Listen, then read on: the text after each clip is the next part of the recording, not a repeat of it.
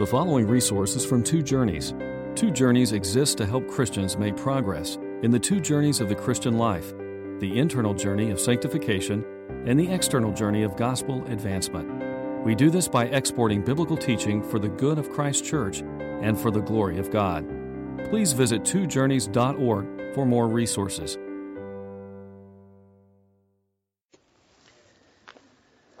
So, you hear in my prayer, I have a simple goal, and my goal is to beguile your hearts and entice your hearts with the greatness and the marvelous nature of Jesus Christ. That you would be weaned from the things of this world, and that you would be stoked up in your affections for Christ. That's my goal, my desire. And I really am going to just focus on one verse, verse 42. You heard the uh, sermon I preached last week on the wicked tenants. We've already been through that, and if you didn't hear it, I'd encourage you to go on the internet and you can listen to it there. But I really just want to zero in on verse 42. Some of the most glorious building projects all over the world have been done in stone. I mean, you think about the Great Wall of China, which I personally have had the privilege of walking on. What an extraordinary engineering achievement it is, built in stone. I've never seen the Great Pyramid of Cheops there in Egypt. This pyramid, again, built of stone. I think about the cathedrals in Europe, you know, Notre Dame and Chartres and other places in Europe that are built sometimes over a hundred years with stone that's quarried out and shaped and fit together almost like a jigsaw puzzle and soars to heights of close to 400 feet, the spires going up with flying buttresses and, and glorious stained glass and a testimony of people's commitment to worship God.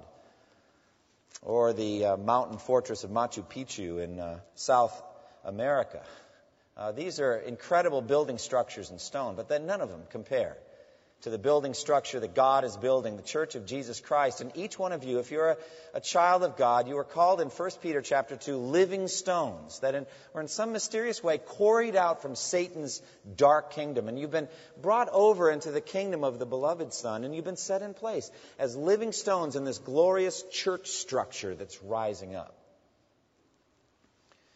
And today, with one verse, I want to talk about the most important stone in the whole structure Jesus Christ. He is the stone the builders rejected, who has become the capstone. The Lord has done this, and it is marvelous in our eyes. And so, my goal is that it be more marvelous in your eyes when I get done than it is right now. The greatness of Jesus Christ, the greatness of the work of God in Christ, that's what I want you to focus on today. Now, let's set this in context, this one statement. Jesus is in the final week of his life. He's already entered Jerusalem. It's the week of Passover. There are more than a quarter, probably more than a quarter of a million worshippers there, flooding the small city of Jerusalem, ready to offer sacrifice and take part in the Passover. Jesus has already been celebrated as he rode on a, on a donkey and he enters the gates of Jerusalem as the, the coming king.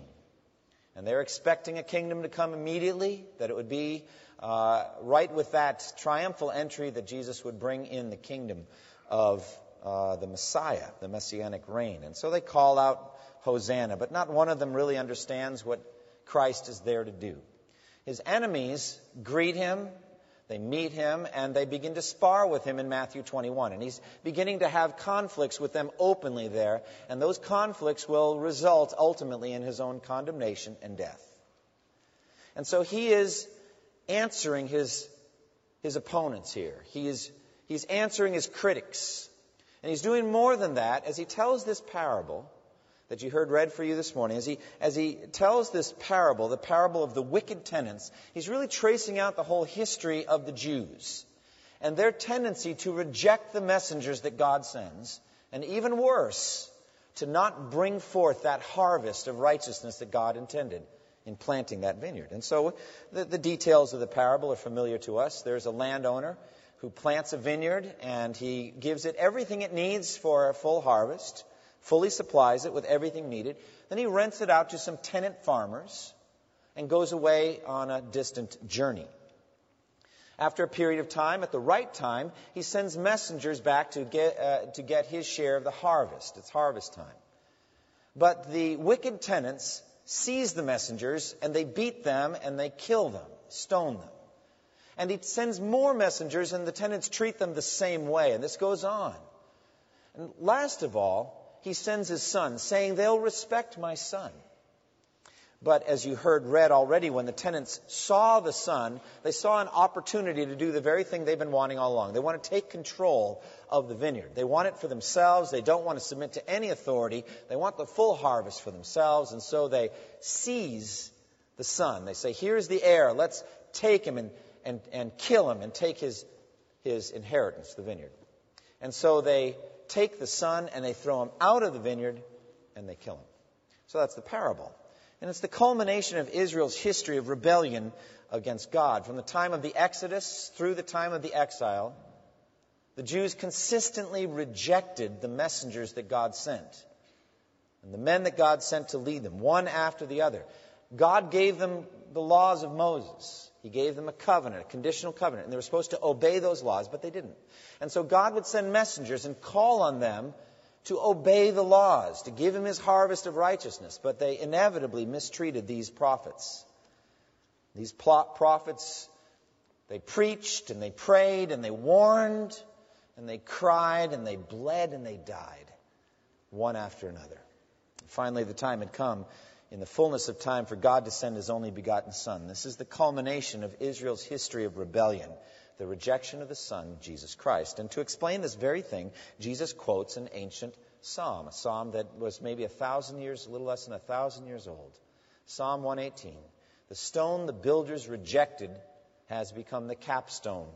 The Lord has done this, and it is marvelous in our eyes. We're going to spend our whole time today focused on this one verse to try to understand it. So let's start with the first phrase the stone the builders rejected. We have here an architectural image, an idea of a grand and glorious building being erected, erected in stone. Massive buildings in Jesus' day, as I've already mentioned, were constructed in stone. Herod's temple, the temple complex where they would come to worship, it was a massive structure, a complex made of stone. And in Mark 13 and verse 1, when the disciples saw all of these incredible buildings made of stone, they said to Jesus, Look, teacher, what massive stones, what magnificent buildings. So these stones have been quarried and shaped and fit together in a perfect way, an incredible structure. So it's an architectural image made of stone. The builders that Jesus refers to here have to be the Jewish leaders. They are the leaders of the Jewish nation religiously. They are the chief priests, the scribes, the elders of the people, the Pharisees, the leaders, the Sanhedrin. These are the builders. So Jesus says the stone the builders rejected. There's a single stone that he has in mind. And the builders reject this stone. And this is, as I said, uh, the culmination of, the, of a long pattern, a settled pattern, a history of the rejection of the messengers of God by the people of God. All you have to do is just trace in your mind back in history the ones that God raises up. You can start with the conflict between Jacob and Esau and how Esau hated his brother Jacob and really made him flee, wanted to kill him, even though Jacob was the one that the promise would be fulfilled through ultimately. And then uh, Jacob's son Joseph was rejected by his brothers. They hated him. They could not speak a kind word to him because of his dreams and I guess his attitude and the fact that he was preferred by his father Jacob. But Joseph was the very one that God had ordained for their deliverance as a family. Because of his uh, position in Egypt, he was able to set aside grain and they were able to survive a terrible famine. And so they rejected this very one that God had raised up to be their deliverance. And then there's Moses. God sent Moses to bring the people out of Egypt, out of bondage. But the Jews rejected Moses. Again and again they rejected him. From the very beginning, two Israelites who were fighting rejected Moses, saying, Who made you ruler and judge over us? And they didn't realize that, that Moses was the very one that God had appointed to deliver them from bondage to Egypt. But even after he had done so, during the time of that great rebellion when the spies came back and they did not choose to enter the promised land to believe God, they talked of stoning Moses and going back, choosing another leader and going back to slavery in Egypt. They rejected Moses. Then there was David. There was not one of David's family, the family of Jesse, who thought that Samuel was there to anoint David. He was the, the little kid out in the field with the sheep. Not even his own father, Jesse, thought that he was worth even mentioning. He was rejected. Everyone thought it was going to be Eliab, the firstborn, who was so tall and regal looking. And the Lord told Samuel, Do not consider him just because of his appearance, for I have rejected him. He's not going to be king. The Lord looks at the, a man looks at the outward appearance, but God looks at the heart. Well, David was rejected by his own family. And as a matter of fact, when he goes there to bring some food and his brothers are, are, are, are, going to fight the Philistines, but nobody wants to fight because there's Goliath coming out day after day to challenge the armies of the people of God. And no one has the courage to come and confront this man who's speaking blasphemies against the God of Israel. He comes and shows up with some food from the father Jesse, and they just tear into him, and they insult him, and they, and they lay him low. They don't know that he's about to deliver them and all of that sorry army with them by his courage. He is the very one that God had appointed to be their deliverer. Did King Saul recognize that he was the anointed successor? Did he accept that? Say, when I finish my time, I'm going to hand it over to this God's man? No, instead, he hunts him down. He chases him down. He wants to kill him. And he did everything he could to kill David. He did not accept him. And even after David had been in power as a king for years and years, his own son Absalom rejected him, wanted to murder him and take his place. And many of Israel followed Absalom at that time. But of all these categories of people, probably no one was as clearly rejected as the prophets. God sent the prophets one after the other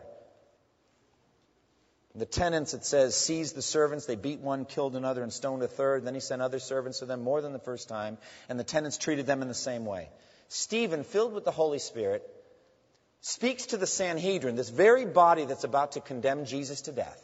After Jesus' death and resurrection and ascension, there's Stephen, filled with the Holy Spirit, and he traces out all this history. This is really, I'm just giving you really Stephen's sermon, is what I'm giving you so far.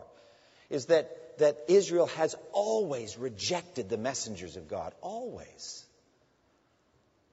And so Stephen, filled with the Holy Spirit, says, You stiff necked people with uncircumcised hearts and ears, you're just like your fathers. You always resist the Holy Spirit. Was there ever a prophet your fathers did not kill?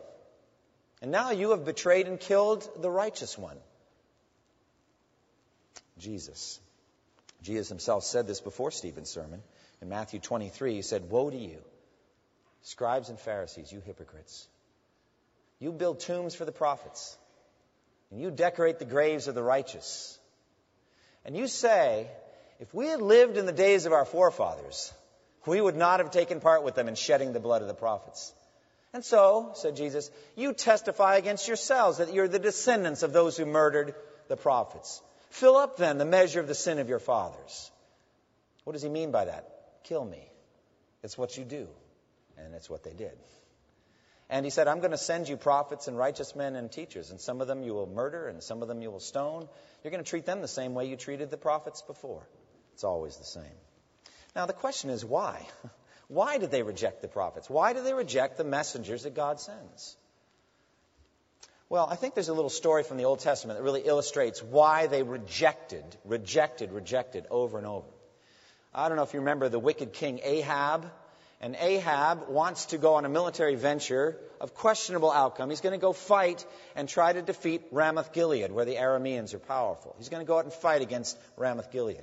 And so there's, he's there with his friend, one of the more mysterious friendships in the Bible, godly King Jehoshaphat from the uh, kingdom of Judah. So these two kings are there, and there are all these evil prophets of Baal and all these weird prophets, and they're all prophesying that he's going to succeed. King Ahab's going to succeed. Go and be victorious. Go ahead. And so his uh, ego's getting all pumped up. Jehoshaphat asks a question. He said, Isn't there a prophet of the Lord here that we can inquire of? Don't you have one left? he saw through all of that as the nothing it was. You remember what Ahab said? He said, There is one man Micaiah, son of Imlah. He's a prophet of the Lord. But I hate him because he never says anything good about me, only bad. Oh, that's a very telling statement, isn't it? He only says bad things about me all the time. I want to hear good things. So Isaiah, the prophet, kind of takes the whole attitude and puts it together for us. In Isaiah 30, verse 9 through 11, this is what Isaiah said. He was a prophet. He also was persecuted. Tradition says he was sawn in two. He's put in a log, and they sawed through his body while he was in a log. Unbelievable. But Isaiah said in chapter 30, verse 9 through 11. These are rebellious people, deceitful children, children unwilling to listen to the Lord's instruction. They say to the seers, See no more visions. And to the prophets, Give us no more visions of what is right. Tell us pleasant things. Prophesy illusions. Leave this way. Get off this path and stop confronting us with the Holy One of Israel. End quote. Well, there it is, friends. The prophets told the truth. The people were sinful. They needed to repent or die. And so God sent these prophets to tell them the truth. And they didn't want to hear it. And so in the end, they generally tended to murder them because they wanted to hear pleasant things from God. But though this pattern of rejecting the messengers of God is well established, as I've done so far in this message, it comes to its fullest fruition in this the rejection of the only begotten Son of God. God sent his Son into the world, and they did not reject him, they did not receive him. The stone the builders rejected is not, it's not Jacob, it's not Joseph, it's not Moses, it's not David, it's not any of the prophets. It's the only begotten Son of God. It's Jesus that they rejected. He is the stone. This is the Christ. And this rejection is astonishing when you consider the quality of Jesus Christ, what kind of man he was. Now, God searches the hearts of every man. Psalm 7 and verse 9, it says, O righteous God who searches minds and hearts. He's searching your mind and heart right now. He knows what you're thinking about. I don't. But He does. He searches your mind and heart. He knows what's in your mind. And the testimony of God right before the flood in Genesis 6 and verse 5 it says that every inclination of the thoughts of man's heart was only evil all the time. That's what brought the flood on. But sadly, the similar testimony is given in Genesis 8 after the flood, even though every inclination of his heart is evil from birth. That's in Genesis 8 after the flood. Jeremiah says the heart is deceitful and wicked, beyond all understanding. So that's our hearts. But what about Jesus? Here is the one man in all history whose heart is filled with the light of God. It is pure. It is holy. Every inclination of his heart is only good all the time. The only pure man that ever lived. He's the only one that perfectly fulfilled the two great commandments to love the Lord your God with all of your heart and to love your neighbor as yourself. He's the only one that ever did it. This is the quality of the man that they hated. All of his words were helpful and true and beneficial. All of them, even the convicting ones. And all of his healing miracles brought a river of grace and mercy and blessing to the people of Israel. The lame walked, the blind saw, the deaf heard, the dead were raised to life. And the good news was preached to the poor, a river of blessing coming from Jesus' life. His demeanor, just as a man, what kind of person was he? He was gentle and tender hearted. He wasn't a yeller or a screamer or a rabble rouser out in the streets. That wasn't what he was like. Children felt comfortable sitting on his lap. He would touch them gently and pray for them. That's the kind of man that he was. And at one point, after a bunch of miracles, in Mark 7:37, the people were just overwhelmed. They're just overwhelmed with amazement at Jesus. And they said of him this, he has done everything well. How could they hate somebody like this? How could they hate and reject a man like this. But they did. The builders rejected him. These leaders of the Jews, they assessed Christ, they evaluated him, and they rejected him. No, not this man, give us Barabbas, they said later. But it was already was in their hearts. They had rejected Jesus. They were offended at his freedom uh, from the tradition of the elders. He didn't wash his hands the way they did. You know, they had everybody under control on that hand washing thing. Jesus didn't do it. I'm not saying he wasn't hygienic. I'm just saying he didn't follow the traditions of the elders. And they hated his freedom from that. They were offended at how freely and powerfully he healed on the Sabbath. Despite their teachings, he went ahead and clearly healed, and it frustrated them. They were disdainful of the fact that he came from Nazareth in Galilee. They said to Nicodemus in John chapter 7, verse 52, Look into it, and you'll find that no prophet ever comes out of Galilee course, they missed Isaiah chapter 9 when it talks about a light shining in Galilee. They didn't see that scripture, but uh, they were convinced that no prophet could ever come from there. And secretly, in their hearts, they were jealous of Jesus. Pilate even could see that, that it was out of jealousy that they'd handed Jesus over. He had a sway over the crowds. They listened to everything he said. He could do anything. He'd do miracles. They couldn't do that. They are, I think, were incredibly frustrated by his healings because they knew he was from the devil, but here he's doing these healings. They couldn't put it together. So they hated him. I think, though, especially, you want to know why? Especially they hated him because he told them the truth about themselves. He said generally in his preaching, the Sermon on the Mount, unless your righteousness surpasses that of the Pharisees and teachers of the law, you will by no means enter into the kingdom of heaven. And later in Matthew, he's going to give them the seven woes. Woe to you, scribes and Pharisees, you hypocrites! He calls them whitewashed tombs. He told the truth and they hated him for it. Now, they should have repented. They should have said, Yes, I am a whitewashed tomb. On the outside, I look good, but on the inside, I'm full of dead men's bones and everything unclean. Oh, God, make me clean. And he would have done it. But instead, they hardened their hearts and dug in their heels, and they would not listen to him. And so, in the parable, the tenant seized the son, threw him outside of the vineyard, and they killed him. The stone the builders rejected has become the capstone. Now, God had predicted that this would happen, not just here in Psalm 118, which, by the way, is quoted five times in the New Testament. This is an important prediction. But even more clearly, I think, in Isaiah chapter 53. There, the prophet spoke very plainly about the Messiah, the servant of the Lord, who would be rejected by his own people. And so Isaiah 53 begins with this question Lord, who has believed our message? They're not believing. Lord, who has believed our message, and to whom has the arm of the Lord been revealed? He grew up before him like a tender shoot and like a root out of dry ground. He had no beauty or majesty to attract us to him, nothing in his appearance that we should desire him. He was despised and rejected by men, a man of sorrows and familiar with suffering, like one from whom men hide their faces. He was despised, and we esteemed him not. Surely he took up our infirmities and carried our sorrows. And yet we considered him stricken by God, smitten by him, and afflicted. But he was pierced for our transgressions. He was crushed for our iniquities. The, the punishment that brought us peace was upon him, and by his wounds we are healed. We all, like sheep, have gone astray. Each of us has turned to his own way, and the Lord has laid on him the iniquity of us all. Now, Jesus' repulsiveness comes to its maximum point on the cross when he is bleeding and dying. He is ultimately repulsive to the Jews. This can't be the king of the Jews. But it was. And so they hated him for it, though this rejection was predicted. Now, his rejection was complete. They took him out of the vineyard and threw him out. They threw him out of the vineyard. It was outside of the camp that they put all the refuse, you know? It says in Hebrews uh, 13 that the blood of bulls and goats, the sacrifice, is brought into the most holy place as an offering for sin. But the bodies are burned outside the camp. And so Jesus also suffered outside the city gate to make the people holy through his blood.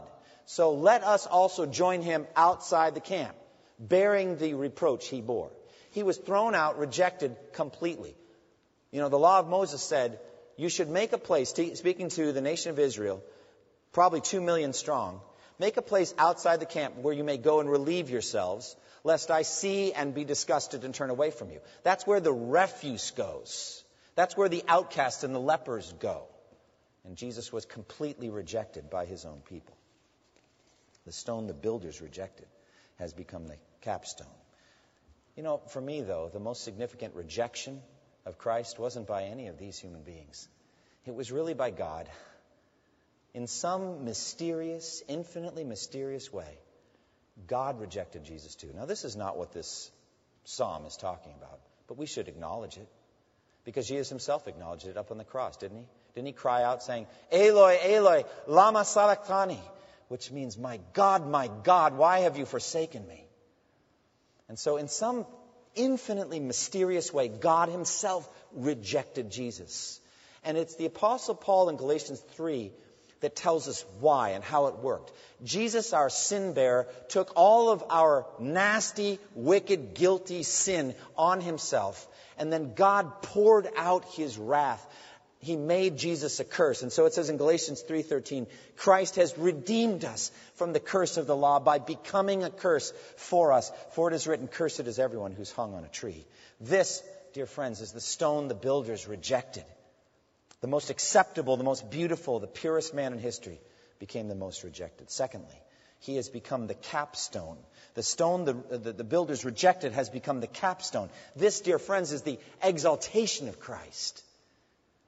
He is, he is exalted in this passage. He is made glorious. And who can measure that infinite journey that Jesus traveled from the pit, as it were, of hell on the cross, rejected under the wrath of God, to on the third day being raised to life in a glorious resurrection body? And after a 40 day instruction period with the church, ascending through the atmosphere, higher and higher, until a cloud hides Jesus from their sight. And then the book of Hebrews takes over and tells us that he traveled through the heavenly realms to the right hand of Almighty God and sat down there at the place of ultimate honor in heaven. How can you measure the infinitude of that journey? As he goes from ultimate rejection to ultimate exaltation. It says in Ephesians 1 God raised Christ from the dead and seated him at his right hand in the heavenly realms, far above all rule and authority, authority, power and dominion, and every title that can be given not only in the present age but also in the one to come. And God placed all things under his feet and appointed him to be head over everything for the church, which is his body, the fullness of him who fills everything in every way. That's how exalted this rejected stone is. That's how glorious he is. Now, we have to deal with a little detail here. You're, you, you may be asking, is it capstone or is it cornerstone? You may not, but uh, it's my job first to get you to ask. Is it capstone or is it cornerstone? Which is it? Is he the cornerstone or is he the capstone? Frankly, the Hebrew goes either way. It's the head of the corner. That's what it says, and it's really hard to tell.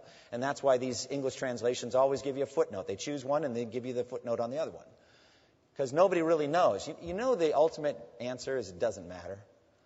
It doesn't matter. I'll give you another verse. Okay, Jesus said in Revelation, I am the Alpha and the Omega, the first and the last, the beginning and the end. I'm everything. And so the, the cornerstone is that first foundational stone you lay and it's got to be put in just the right position and just the right orientation, and it needs to get all the other stones started in the right direction, or the whole thing's worthless. It's got to be just right. It's a foundation stone on which everything is based. And so it says in Ephesians 2 and verse 20 and 21 that the church of Jesus Christ is built on the foundation of the apostles and prophets with Christ Jesus himself as the chief cornerstone. In him, the whole building is joined together and rises to become a holy temple in the Lord. So there, Jesus is the cornerstone. And you know how you see in, in some of these old stone buildings, there's this polished, beautiful stone with a date on it an inscription and all that. That's a, a ceremonial stone, but it's also a vital stone, the first one. Or is he the capstone? Uh, think about an arch. And there's the keystone in the middle, and it holds all the weight pressing in on that keystone. Anybody here from Pennsylvania? It's the keystone state, they tell us. You know, you got the northern colonies and the southern colonies, and there's uh, Pennsylvania in the middle as the keystone holding the whole thing together. I don't know if that's true or not, but that's what they claim for themselves. I'm not saying it isn't true. But all I'm saying is that this architectural image, and it holds the weight and distributes the weight, and it's just the keystone uh, in the entire arch. And generally, it would be decorated, maybe uh, made uh, beautiful with some carvings or some other things, but it's a vital stone. Now, which is Jesus? Hey, whatever gives him the most glory, that's what he is.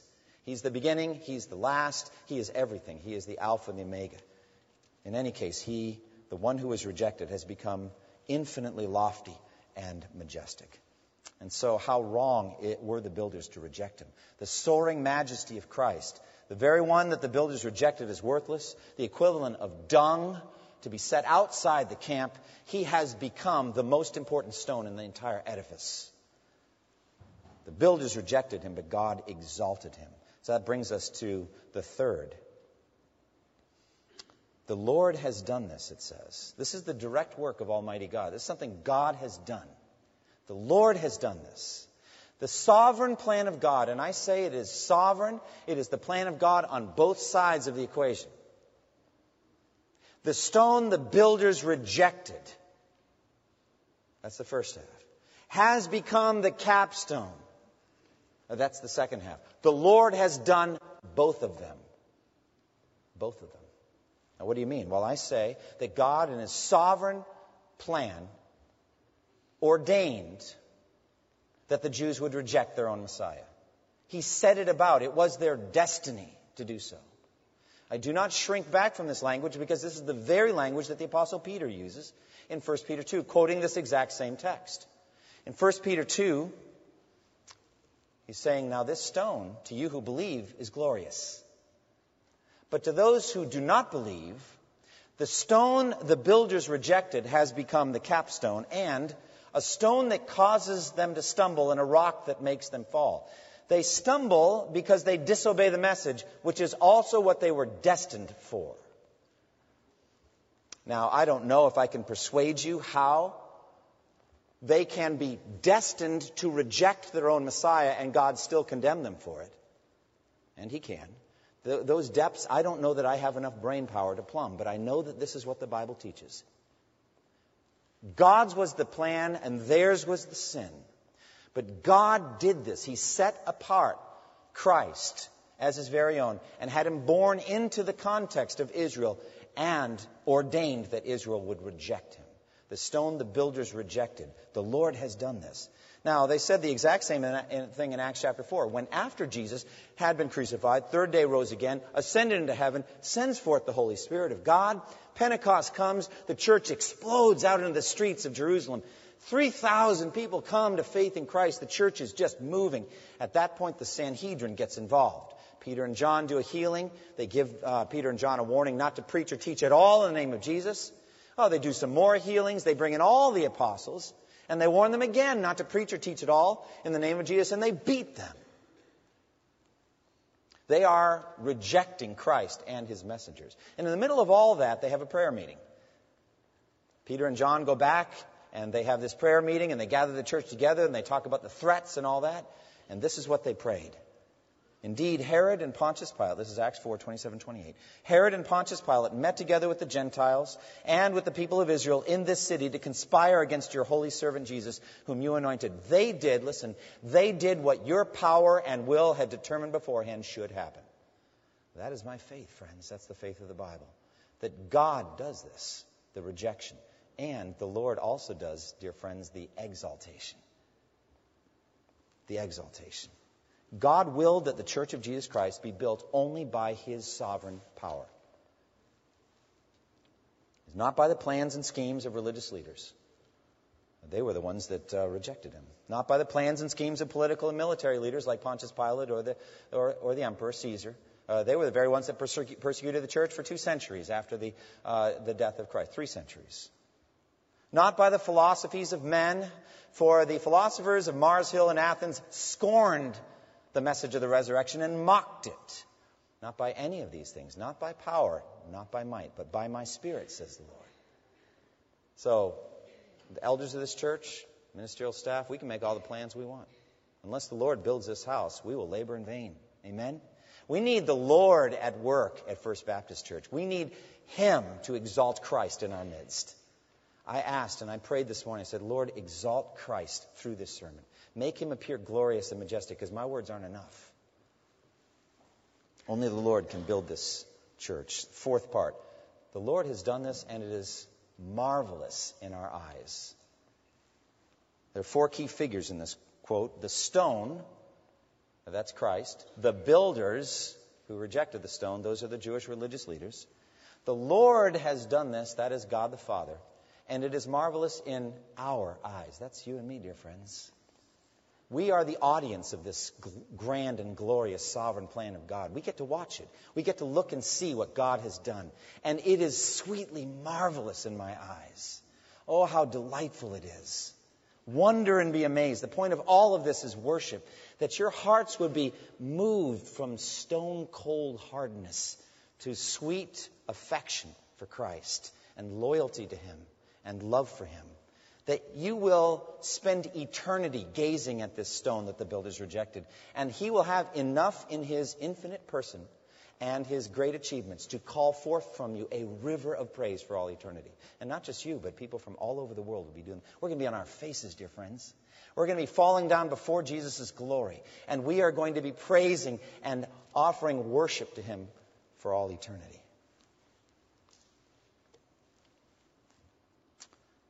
How can we conclude? How can we apply this? Well, I want to begin by just urging you to marvel at the glories of Jesus. The Lord has done this, and it is marvelous in our eyes. Is it marvelous to you?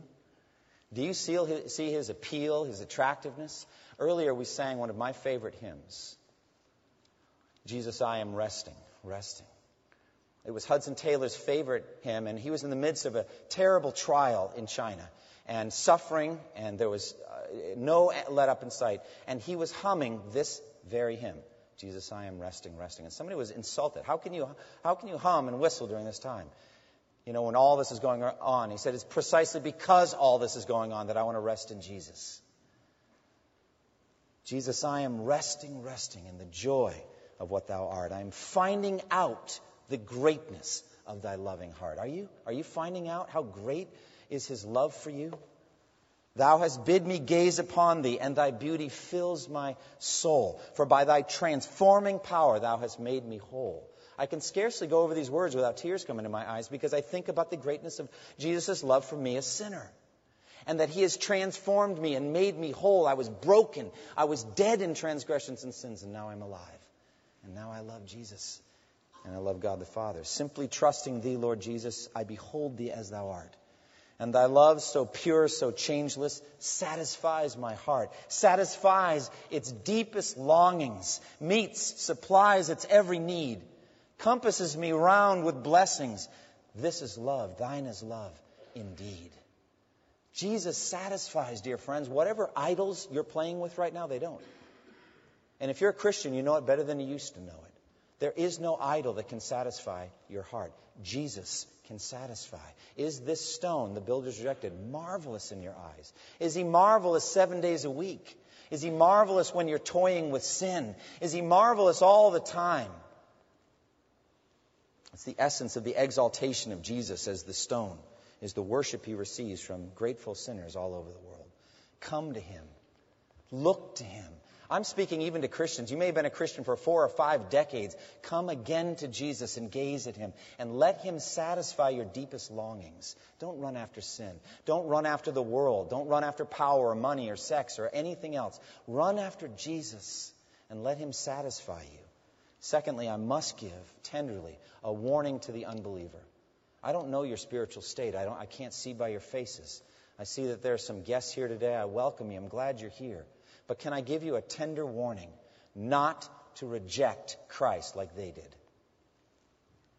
Look at verse 44, right in the text. He who falls on this stone will be broken to pieces, but the one on whom it falls will be crushed. Now, I thought about this. And I said, what would I rather? Would I rather be broken in pieces or crushed? Answer is neither one. I don't want to fall on Jesus, and I think by that it means, like the authority figures, seize him to arrest him, lay hands on him to stop him. That's what his enemies were about to do. They were going to arrest Jesus, kind of fall upon him and seize him. And he says, if you do that, you will be broken to pieces. And it's going on today. Even though Jesus is up at the right hand of God, there are still people trying to lay hands on Jesus to stop him. It could be presidents of, of countries who are, who are making decisions that are ungodly. It could be political leaders that are doing it. It could be all. It could be in this country to the ends of the earth. It could be tyrants in Africa or in South America or in, or in Asia that are openly opposing the gospel, but they're trying to lay hands on Jesus through his people. Saul, Saul, why do you persecute me? Who are you, Lord? I am Jesus, the one you're persecuting. They're trying to lay hands on Jesus. So he's giving them a warning. Be warned, you rulers of the earth. Don't try to lay hands on me, because if you do, you'll be broken to pieces. All right, well, what about the one on whom he falls will be crushed? Well, the word literally in the Greek means ground to powder. You get a picture of, of like a millstone grinding something until it's just a dust. That's what the Greek word means. And I just, in my mind, I go back to Daniel chapter 2, when King Nebuchadnezzar, the most powerful man on earth, had a dream. And in that dream, he saw a statue. And the statue had a head of gold, and chest and arms of silver, and belly and thighs of bronze, and legs of iron, and feet partly iron, partly clay. And while he was watching, a stone was cut out but not by human hands. And that stone flew through the, the, the, space, I guess, and came and struck that statue on its feet of clay and smashed it. And then the gold and the silver and the, and the bronze and the iron and the clay, all of it were smashed to pieces and became like dust on the threshing floor. Then a wind blew it all away, and there was not a trace left. And the interpretation's clear. It's a, it's a transfer of power from one government leader to the next, from the Babylonians to the Medo Persians to the Greeks to the Romans to whatever followed the Romans. Someday, there's going to be this stone that's going to come, and it's going to smash it all, and it will all be gone, blown away without a trace. He who he on whom it falls will be crushed. If at the time of the coming of Christ you are his enemy, you will be crushed. Speaking of the second coming of Christ and Judgment Day, when He comes to set up a kingdom that will last forever and ever. Oh, how sweetly glorious it will be to be in a right relationship with Christ when He comes again. But if you're not, He is a dreadful enemy. He who falls on the stone will be broken to pieces, but the one on whom it falls will be crushed. Come to Christ then. Come to Him and trust in Him, and be not His enemy, but be His beloved son or daughter. A couple more words of encouragement, and I'll be done. If you're going through a hard time, if you're oppressed, if you're feeling rejected, you're going through things, there is no one who knows how you feel like Jesus. Your rejection is as nothing compared to his, but he is compassionate. He knows what it's like to be tempted, just as you are. Come to him. Let him refresh you and renew you. Let him tell you how it turned out for him. He's doing fine. He's at the right hand of God. He is eternally happy and blessed, and so will you be in him. So dispel the shadows of discouragement and doubt and rejection by looking to Christ and realizing that if you're in Him, you'll be just fine. And if I can urge you, just as believers in Christ, worship this stone. May he be marvelous in your sight. If he's not so marvelous to you today, if you can't wait for the sermon to be over, if you can't wait to go do some other thing, beware of idols and see if the stone is as marvelous in your sight as it should be. And if not, then repent, really and say, Lord, take the idols from me. I want to see you. I want to be melted by you. I want you to satisfy my deepest longings again, like you used to. And then finally, if I can urge you to just, as the bent of this whole passage is, bring forth the fruit of the kingdom. Both within the walls of this church, fruit of the kingdom is just helping others in their walk with Christ. Encourage them. Lift each other's burdens. Pray for each other. Love each other. Don't be strangers to each other. Get involved in ministry here. Get involved in home fellowships, Bible for Life class. Find out how people are doing. Shoulder their burdens and pray for them. Bring forth fruit within the walls of this church. And then let's go out into the streets. Let's go to 27701, right around here. Let's do this mission trip. Thursday evening prayer, Friday, you know, serving in various ways, Saturday a cookout and reaching out. Let's see if we can save someone by the power of the gospel. Let's see if we can reach out and be useful to God. The stone the builders rejected, well, he's up in heaven now. He's at the right hand of Almighty God, and he will be glorified for all eternity for what he did. Close with me in prayer. Thank you for listening to this resource from twojourneys.org. Feel free to use and share this content to spread the knowledge of God and build his kingdom. Only we ask that you do so for non commercial purposes and in accordance with the copyright policy found at twojourneys.org. Two Journeys exists to help Christians make progress in the two journeys of the Christian life the internal journey of sanctification and the external journey of gospel advancement. We do this by exporting biblical teaching for the good of Christ's church and for the glory of God.